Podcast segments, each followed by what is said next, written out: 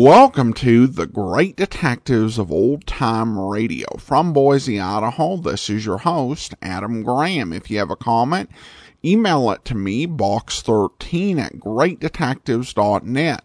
Follow us on Twitter at Radio Detectives and become one of our friends on Facebook. Facebook.com slash Radio Detectives. I do want to remind you about our other podcasts that we have out there. Uh, check out The Amazing World of Radio, amazing.greatdetectives.net. Currently, we're doing a sort of holiday end series with uh, episodes being released every holiday. Our next one is St. Patrick's Day, and you and you can view all the other holidays episodes we posted for New Year's Eve and Valentine's Day and Washington's birthday and Lincoln's birthday. And uh, also check out our past series. We did uh, Les Miserables with Orson Welles. Uh, we did The Summer of Bogart and uh, also great movies over radio. Just go to amazing.greatdetectives.net. And we have a series that uh, you can always listen to. Uh, it is called The War. And in the war, I uh, take a look at the World War II through uh, old time radio, beginning with the really uh, big isolationist and pacifist uh, sentiments that held sway prior to uh, World War II and how those uh, sentiments were changed and going all the way through the war to a little bit of the post-war era. Uh, the war is just such a emotional and entertaining series, 277 episodes long. You can check it out, thewar.greatdetectives.net, and enjoy the video uh, version of this podcast. It's uh, public domain video theater. Go to videotheater.greatdetectives.net. Um, we post uh, two videos a month over there, so I encourage you to check those out. Now we're going to get into parts three and four of today's uh, episode The Shrieking Prisoner Murder. The original air dates June the 24th and June the 25th of 1954. Let's take a listen. Time now for Mr. Keen, Tracer of Lost Persons.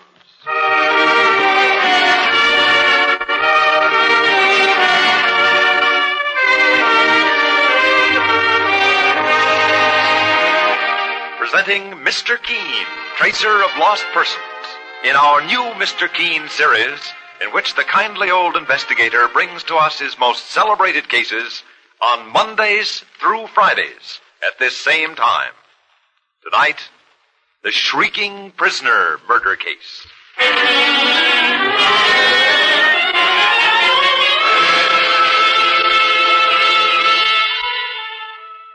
Mr. Keen, the famous investigator, and his partner Mike Clancy are looking into the strange murder of young Donald Travers, who was shot to death in a lonely house owned by his wife's two eccentric aunts, Martha and Amy Carson.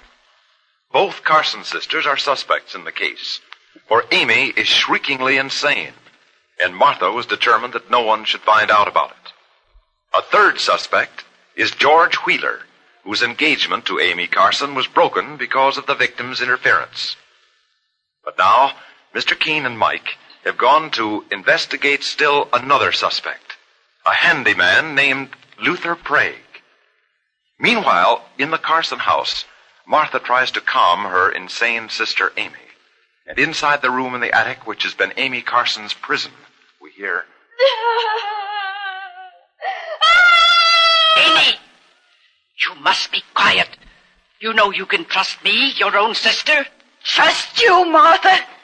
When you keep me locked up here like a prisoner? It's for your own good.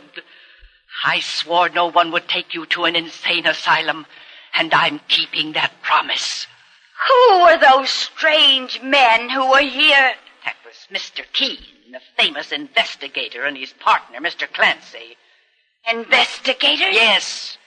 They're trying to find out who murdered our nephew, Donald Travers, here in our house last night. Oh. George Wheeler has taken them to Luther Prague's shack. They think Luther, our handyman, murdered Donald Travers. They do? But why? They think Luther killed him to rob him. And I've told them something else, Amy. I said George Wheeler could have murdered Donald Because Donald said something that broke up your romance with George. My romance? Martha, you broke up my engagement to George. Donald Travers was the one who called George a fortune hunter, wasn't he? Yes, Donald did. And I could have killed him when he said it. Amy, don't say that in front of Mr. Keen. I think we've got him fooled now, so let's not spoil it. You're trying to fool Mr. Keen. Yes. He never would have come here if our niece Jane hadn't sent him. Jane Travers. Donald's wife? Yeah, she's another one who's trying to interfere. They're all trying to send you away to an asylum, Amy. But they'll have to do it over my dead body. You're too smart for them, aren't you, Martha? I certainly am. And I'm not through with Mr. Keen yet. I've got a few other ways to confuse him, too. Now, you stay where you are, Amy. What are you doing, Martha? I. I can see Luther's shack through this window. Mr. Keen and his partner are walking towards it. George Wheeler is gone. I'm leaving now, Amy. Take me with you, Martha. Don't leave me alone in this room again. You've got to stay here, Amy. But don't be afraid. When I talk to Mr. Keen, I'll make certain he ends up in more of a muddle than ever. No! Don't shut me out! Be quiet!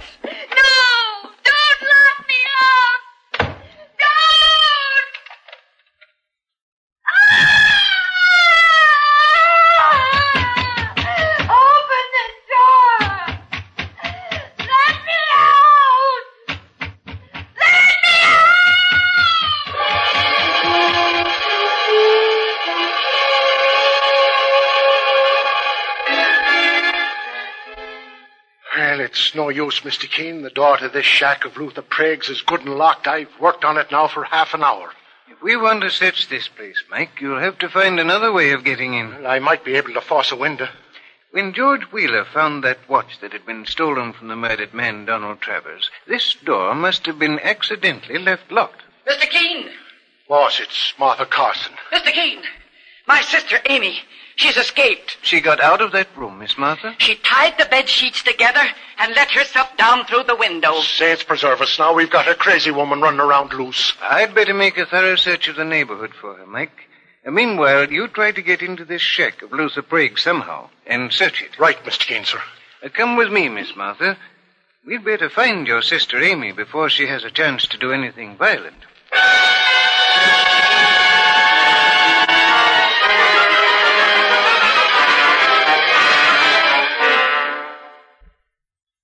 We've gone over the neighborhood pretty thoroughly, Miss Martha. But we found no sign of your sister Amy. It's getting dark, Mr. Keen. It was foolish of you not to turn your sister over to the health authorities the moment you knew she was insane, Miss Martha. I realize that now, but I couldn't bear to let her go. She's all I have, Mr. Keen. We've lived in this house for 20 years, ever since our parents died. How long ago did you decide to shut yourself off from the rest of the world? Oh, ten years or more, Mr. Keen. It happened when I was disappointed in love. I was going to marry someone, but he jilted me. And so you couldn't stand the idea of your sister Amy marrying either a short time ago. It was Donald Travers who broke up her engagement to George Wheeler when he said George was a fortune hunter. That's what caused Amy's mind to crack. And it could have caused her to murder Donald Travers. No, that's not true, Mr. Keen. After all, I, I had something to do with that broken engagement, too. I loved Amy too much to let her marry that scoundrel.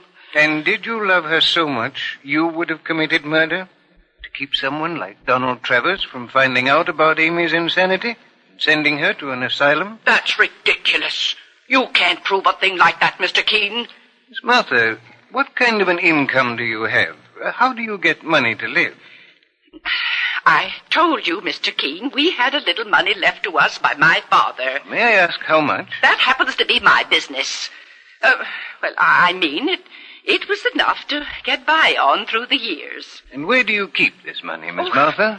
Why are you asking me so many questions about my money, Mr. Keen? I, I don't like to talk about it. Is it in the bank? No, I have it in an even safer place. And that's all I'm going to tell you about my financial affairs. Mr. Keen. Oh, well, now here, here comes your partner, Mr. Clancy. Yes, Mike. Well, boss, I, I just had another tussle with Luther Prague, that axe-swinging handyman. This time I left him in his shack tied to a bedpost with handcuffs. Did he come in while you were searching his place, Mike? That he did, sir.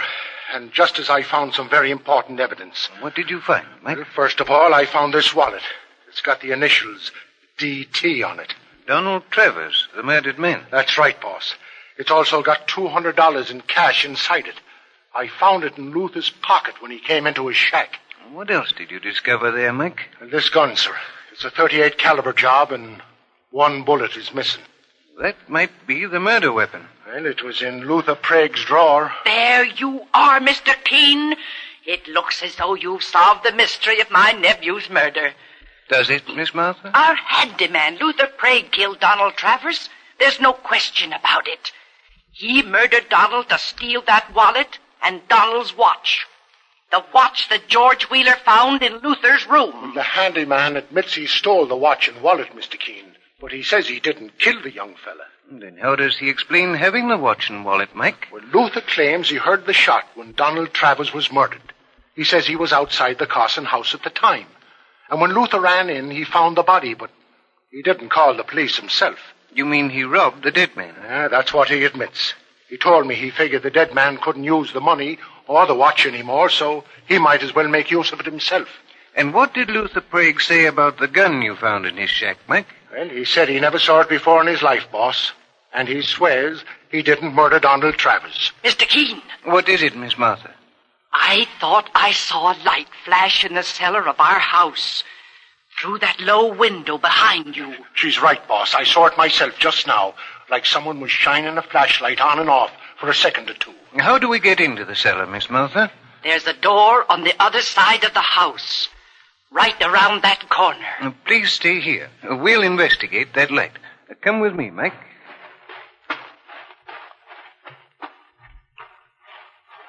Well, here's the cellar door, Mr. Keen. Open it, please, Mike. Oh, there's a short flight of wooden steps leading downstairs. Flash your light down there. Careful, Mr. Keen.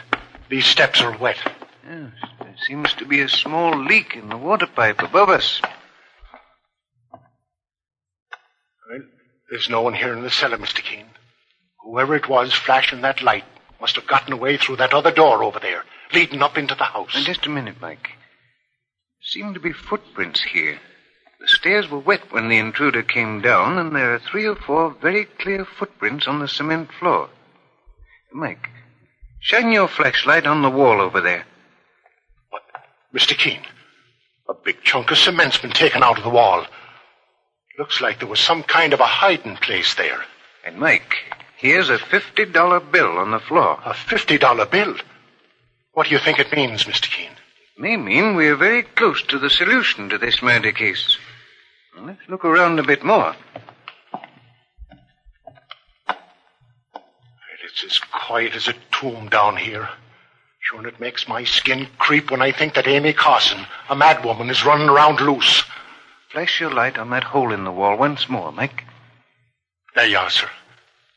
The hole is lined with wood, and apparently it was used to hide valuables. Martha Carson tried to avoid the topic of money every time I brought it up, Mike. Well, I think we'll know the truth when we tell her this wall's been tampered with, Mr. Keen. I'm sure we will. Mr. Keen, suppose them footprints on the stairs were made by that loony woman, Amy Carson. Look, boss. They lead right across the cellar floor and up those other stairs again. That second flight of stairs must lead into the house. Mike, I'm going to follow those footprints up there. Boss, remember crazy Amy Carson is dangerous. If she murdered Donald Travers, she wouldn't stop at trying to kill someone else. I know, Mike. But we've got to find out who made these footprints and where they lead. We're liable to meet her up here, behind this door, waiting for us with the kitchen knife. Now, Mike, open that door. There's a woman there, boss. Yes, Mike, but it's Jane Travers, the wife of the murdered man. Oh, Mr. Keen. I just got here to my aunt's house. Have you found any new evidence about my husband's murder? My partner, Mike Clancy, and I have uncovered quite a bit of evidence, Mrs. Travers. I think I know now who murdered your husband. Was it one of my aunts? Aunt Martha or Aunt Amy? I'll name the killer as soon as I have my final clue, Mrs. Travers. Meanwhile, let me tell you what we've uncovered in this case so far. I think you have a right to know. Both your aunts are under strong suspicion. But why, Mr. Keen? Why would they do such a terrible thing? Your Aunt Amy is insane. She was in love with a man named George Wheeler, but she was forced to turn down his proposal of marriage. Yes, I know that, Mr. Keen. Your husband told her that this fellow Wheeler was only after her money when he proposed to her. Donald told her that? Apparently, Mrs. Travers. Then Amy's older sister, Martha, forced Amy to turn George Wheeler down. Now, Amy could have blamed that on your husband and murdered him in a burst of insane frenzy. Oh, I can't believe it, Mr. Keen.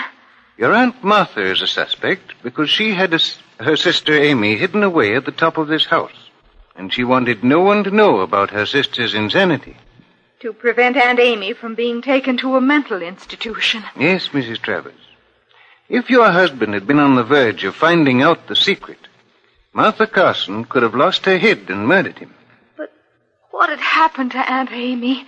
What drove her insane? Well, the fact that her sister Martha broke up her romance with George Wheeler did that, Mrs. Travers. Of course, it also makes Wheeler a suspect, too. He may have had a grudge against your husband for calling him a fortune hunter. And, Mrs. Travers, we've got a fourth suspect, a handyman named Luther Prague. We found your husband's watch and wallet in his possession, and also a gun that may turn out to be the murder weapon. Did he rob my husband? Luther Prague claims that he did that after the murder had been committed by someone else. Well, that remains to be seen. But, Mr. Keen, you say you know who actually killed my husband. I think I do. And I'll be able to put the murderer under arrest very shortly. Now let me ask you something. What do you know about your aunt's finances? Why, practically nothing, Mr. Keen. If your husband thought George Wheeler was a fortune hunter, and that was the reason he wanted to marry Amy Carson, he must have thought your aunt had money. And you believe she has a great deal of money, is that it? Let's say she had. What do you mean? A few minutes ago in the cellar, we found part of the wall broken open. It had evidently been a hiding place for valuables. Valuables that had been stolen just before we entered the cellar. Oh, does Aunt, Aunt Martha know that, Mr. Keen? Not yet, Mrs. Travers. Oh, Mr. Keen, no matter how this case turns out, I want you to know that I'm so grateful to you for all you've done. Mr. Keen, Boss, it's George Wheeler. Mr. Keen, Amy Carson has returned home. She's been found, Mr. Wheeler? She came to my house after she escaped, and I brought her home. Her sister Martha's with her now upstairs in Amy's room. I want to talk to her immediately. You want me to go with you, Mr. Keen? No, Mike. I'd rather you stay here with Mrs. Travers and George Wheeler. In just a few minutes now, we ought to know the final answer to this mystery and put Donald Travers' murderer under arrest.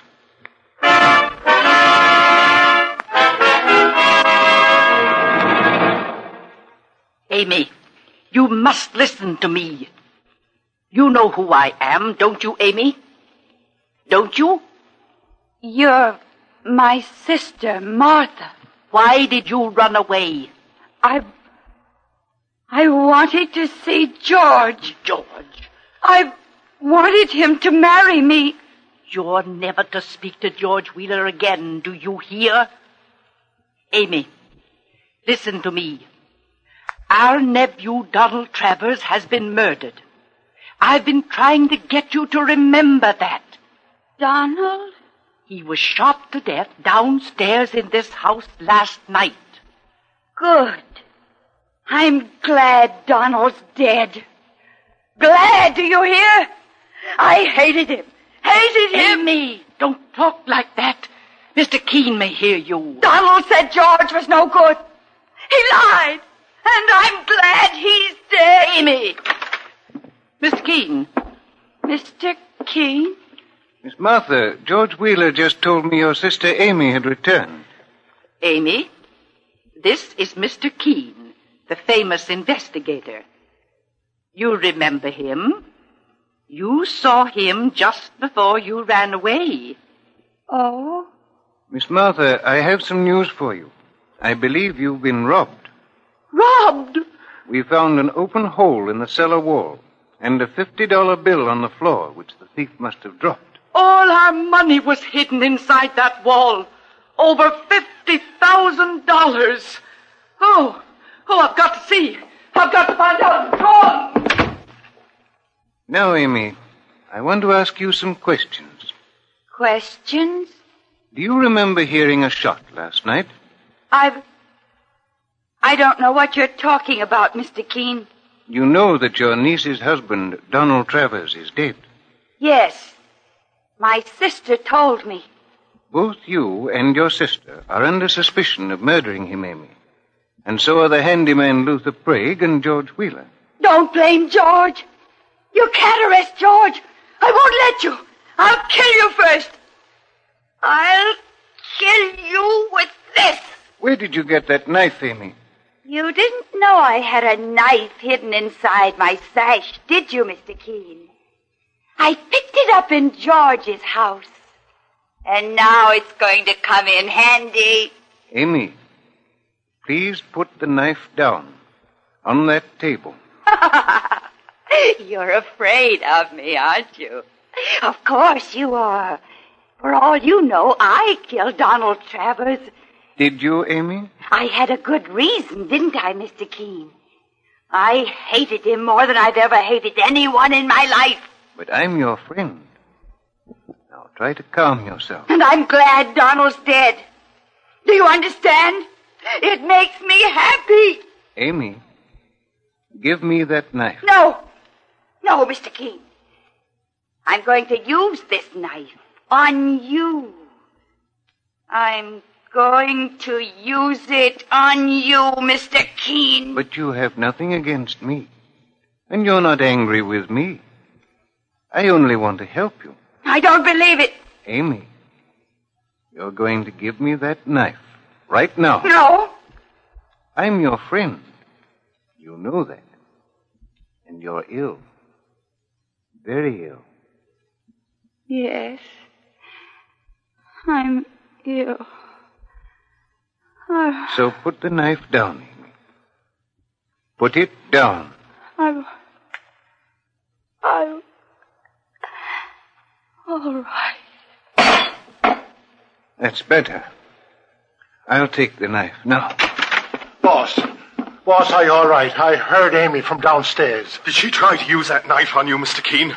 For a moment, Mr. Wheeler, I thought she would. Mike, search George Wheeler. What? Don't move, I mister. don't. Saints preserve us. Wheeler's pockets are loaded with thousand dollar bills. which he stole from the Carson sisters' hiding place in the cellar. And George Wheeler is the man who murdered Donald Travers. Do you think you can prove that, Mr. Keen? I'm sure I can, Mr. Wheeler. For one thing, you planted the murder gun in Luther Prague's shack. When he found the watch Luther stole from the murdered man's body, Mr. Keen? Yes, Mike. Wheeler told us he'd searched Luther's shack carefully. If he had, he would certainly have found that gun. So it means that George Wheeler planted the gun there himself. And what about them footprints in the cellar, boss? That was my second clue, Mike. The footprints were made by a man who was wearing heavy rubber-soled sports shoes, like Wheeler is wearing now. That still isn't enough proof against me. Boss, this fellow Wheeler must have been searching this house for that money when Donald Travers walked in and surprised him. Yes, Mike. That's why he murdered Travers. But he still hadn't found out where the Carson sisters kept their fortune hidden. He didn't learn that until tonight. Well, how do you think he found out tonight, boss? I told him. Amy, be quiet. You told him, Amy? Yes. George said he'd take me away and marry me if I told him where we had our money hidden. That was when you went to George Wheeler's home tonight, Amy? Yes, Mr. Keen. George brought me back here, and we went into the cellar. I showed him where our money was hidden. And then he sent me upstairs. George, you will marry me now, won't you? You mad woman, let go of me! You insane fool! Mr. Keen, it's gone. Our money's gone. But your partner's holding it. Yes, Miss Martha. We've recovered your money. It was George Wheeler who stole it, and it was he who murdered young Donald Travers. Yes, you're right, Keen. I killed him when he walked in on me last night. But he had it coming to him anyway. I could have married Amy if it hadn't been for him. Mr. Keen, I had as much to do with breaking up that marriage as Donald did. For selfish reasons, I must admit now. But I'll make up for the way I treated Amy. I will, Amy. I promise. You'll get medical treatment and a cure if it takes all our money. And George Wheeler will get the electric chair. Put him under arrest, Mike, for the murder of Donald Travers.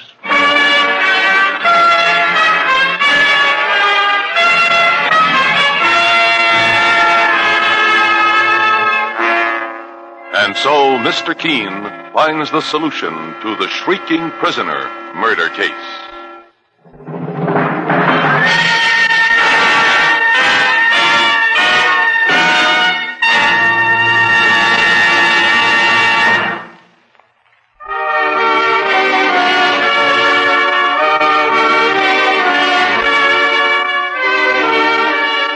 Mr. Keen, Tracer of Lost Persons, is based on the novel Mr. Keen. The radio sequel is originated and produced by Frank and Ann Hummert. Dialogue by Lawrence Klee.